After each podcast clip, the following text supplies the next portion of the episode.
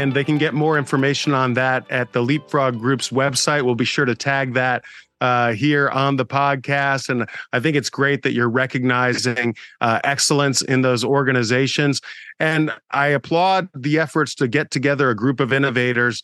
Um, it really closes the loop. So you identify where there may be challenges, um, and then you re- make some recommendations of potential solutions uh, that might help a facility uh, turn around uh, their grading system uh, or, or, the grade that they've achieved um, from a from a, a, patient safety standpoint. I think that's fantastic. Well, let's talk a little bit about innovation, Paul. You've uh, been an infection prevention innovator for quite some time. I know you hold several patents, and uh, at Next Level Strategies, you're working with other innovators in healthcare solutions. what can you tell us about that? Yeah, no, you know, it's exciting. Um, I've been fortunate to have had um, experience in bringing disruptive technologies uh, to market. Uh, probably the first experience I had was the honor and privilege to work for the uh, Purell company, Gojo. And um, I led the launch of uh, Purell both in the institutional market and the um, in the hospital and nursing home market back in the 80s, and then in the uh, North American consumer market in the um, in the 90s. And, um, you know, it was, it was really interesting bringing that technology to market when I first walked in the hospitals with alcohol hand sanitizer. Uh, they said, oh, no, we're never going to use that stuff. We use, uh, we use soap and water. And of course, it became standard of uh, care. So I'm really excited when, um, when I find companies um, who have, um, who have emerging technologies that uh, may, in fact, uh, become future standard of care. So it's it's really exciting to be able to work with those companies. Um, one of them is a really interesting company and technology that solves a problem that exists in healthcare organizations way beyond their category, and that's a way to embed and drive proper behavior against its standard. Um, and so one of the one of the companies I, I work with is SureWash, and uh, they've solved this uh, problem of um, how to embed proper hand hygiene technique you know, you think about it, Leapfrog has a hand hygiene standard, which requires up to 200 observations per unit per month. Um, and that's been driving a lot of interest in the electronic hand hygiene compliance monitoring systems. And, uh, but think about it. You want to measure hand hygiene accurately, of course, but what about ensuring that the technique is properly taught and embedded within the healthcare worker organization? And that's where their technology comes into play. What they've done is they've incorporated something called gesture recognition technology that was originally used to train surgeons.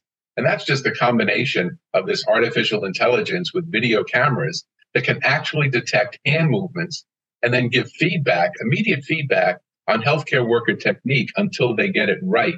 And then the facility can document staff training as required uh, by the Leapfrog standard and other organizations that may um, that may have standards and may be inspecting uh, or reviewing hospital performance. So it's it's really exciting. It's a one-stop solution for delivering both training and assessment of um, of hand hygiene. And uh, the company is a really great company. Um, they measure against the uh, WHO five moments um, and all the uh, the proper hand poses that are supposed to be used when you're when you're doing hand hygiene, and um, and then they make the data available uh, for anybody who's doing internal or external audits. So it's really, really interesting technology, great people. Uh, there's a great video at their website that walks through the whole thing. And um, I just think it's brilliant. And I think it's going to be future standard of care, um, not just in hand hygiene, but I think other companies will develop similar um, training and education that goes beyond what's available today uh, to ensure that a proper standard of behavior uh, for any task that can result in better outcomes um, I think that technology will be will be emerging.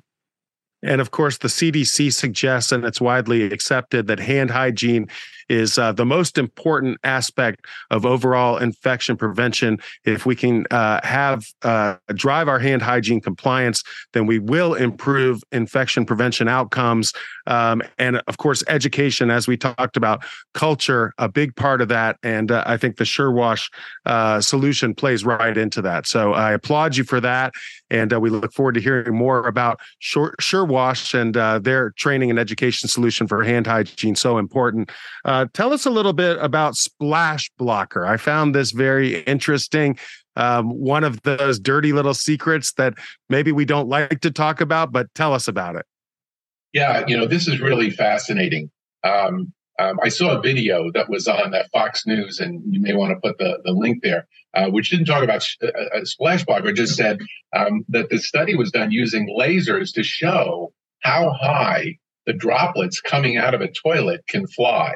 And, you know, hospital toilets don't have lids on them. So when you flush a toilet in the hospital, the plume becomes aerosolized and it can spread uh, virus, bacteria, or hazardous drugs that may have been in, in, you know in the patient. Let's say in in the case of chemotherapy, and then can spread both um, in the bathroom and outside.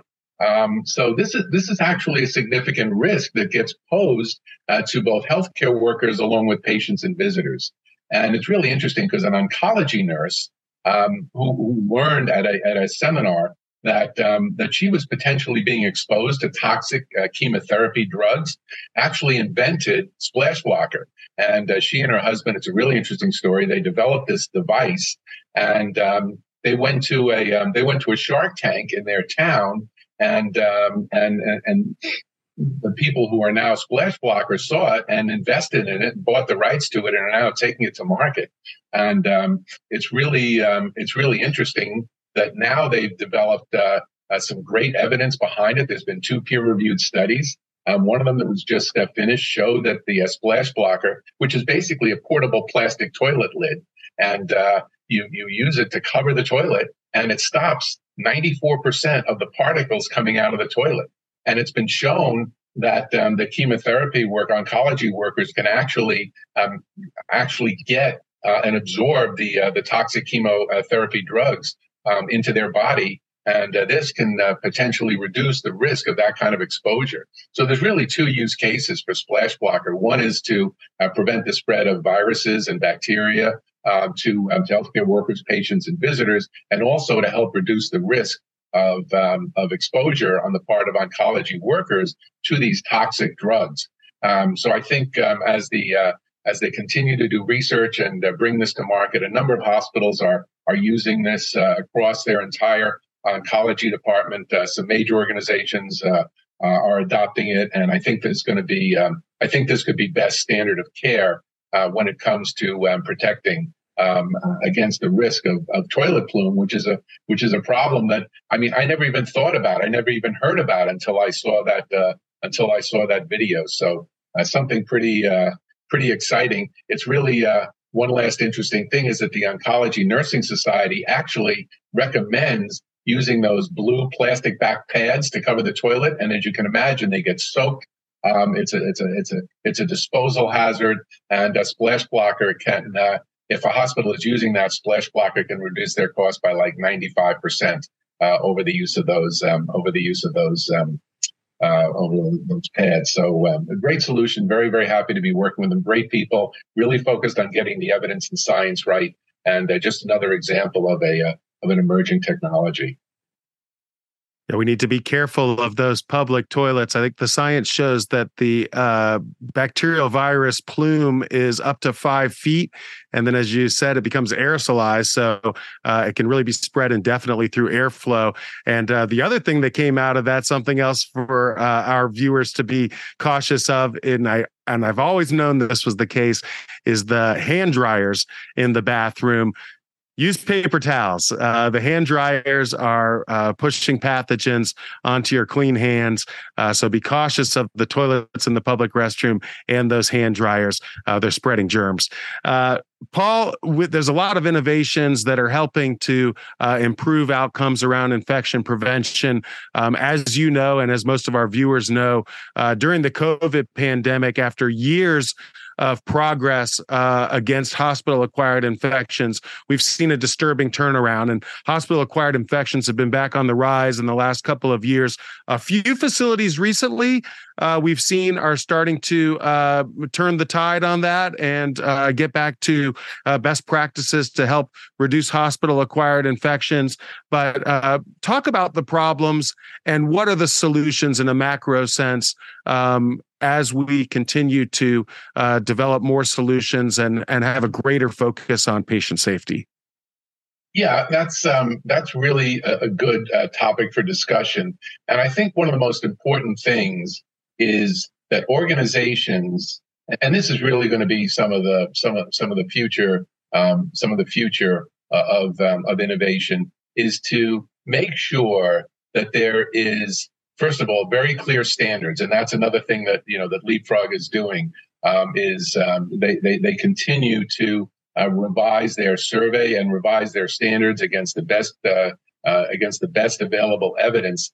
Um, but you have to have a standard that you expect behavior on, and you've got to do everything you can to reduce variability because variability is the enemy of high reliability. So anything you can do to make sure that the standards are clear, that the staff is trained properly on those standards, and then there's an auditing process. So whether that's electronic monitoring of hand hygiene compliance or something that uh, tells and determines whether or not somebody cleaned a surface properly, there has to be a way an effective way uh, to audit um, to audit performance and uh, and give feedback as close to real time as possible to staff so they can adjust their behavior and reduce variability. So from a macro sense, really making sure a that the standards are clear, b that there's a way to measure against those standards, and c that there's timely feedback to staff. And that really is the way you you create a really great culture of safety. And when that starts at the unit and the unit supervisors or managers are embracing that approach, um, you know, the unit is the building block of the safety culture of the entire hospital or the entire organization. And that's really, um, that's really the bedrock of creating um, a consistency in performance and making sure that patients and staff and visitors are, uh, are as, uh, are as safe as possible. A follow up to that, Paul, and I'm going to put you on the spot a little bit here. You're one of the the OGs of the industry. You've seen it all. You've done it all. Based on your experiences, if you had a magic wand that could change one thing to improve patient outcomes, what would it be? Well, I think one of the areas that has not got enough attention when it comes to standard setting. I mean, there are a lot of standards, but I think putting it all together in terms of standard, and then ways to audit behavior effectively and give feedback is the environment of care. I mean, the environment of care, when you think about it, um, is such an opportunity for the spread of um, the spread of, of, of, potentially pathogenic organisms to staff and uh, patients. And uh, so, getting those standards right and making sure that there's the right audit process and the right feedback process is something that I think is going to be uh, the future. There's a lot of standards out there now. There's a lot of organizations that have standards and guidelines, uh, but I think that really can get taken to the next level. And to that point, uh, the Leapfrog Group has formed a work group um, through their Partners Advisory Committee um, on the environment of care and plans to write a, um, a, a, a breakthrough monograph on the environment of care. And uh, so I think that's going to be something uh, that will be coming in the future. Um, the work group just got started, and uh, there's a lot of uh, organizations and thought leaders that are participating in that. And um, um, I know that your organization is, uh, is, is on that work group. And I think that um, that really taking a look at the environment, and that doesn't mean just the hard surfaces, but that means air, that means water, and taking a look at every aspect of the environment and how does it play a potential root cause in the spread of infections and risk of harm I think getting that right is the future. I couldn't agree with you more and uh, really appreciate you being on the show today, Paul. If people want to find out more uh, about Leapfrog or next level strategies or want to get in touch with you, where should they go? Uh, well, they can uh, they can certainly uh, write to me at uh, paul at next-levelstrategies.com. They can go to next-levelstrategies.com. Uh, Leapfrog Group is leapfroggroup.org. Um, you can put those uh, links up on, on the screen. Um, Leapfrog is a great organization for um, organizations who do have innovations and want to learn more about uh, becoming part of the innovators for Leapfrog. Uh, they can also uh, reach out to me directly and happy to tell uh, tell them more uh, more about it. And I'm also happy to uh, talk about um, uh, next level strategies with anybody who might be interested in in the way we think, the way we work, and then we help bring uh, acceleration of growth to uh, to uh, organizations who who have the right technology to to to solve some of the nagging problems. Fantastic. Our guest today has been Paul Alper, CEO of Next Level Strategies and senior advisor to the Leapfrog Group. Paul, we really appreciate you being on Clean Talk today. And until next time, this is Brad Whitchurch reminding you to keep it clean.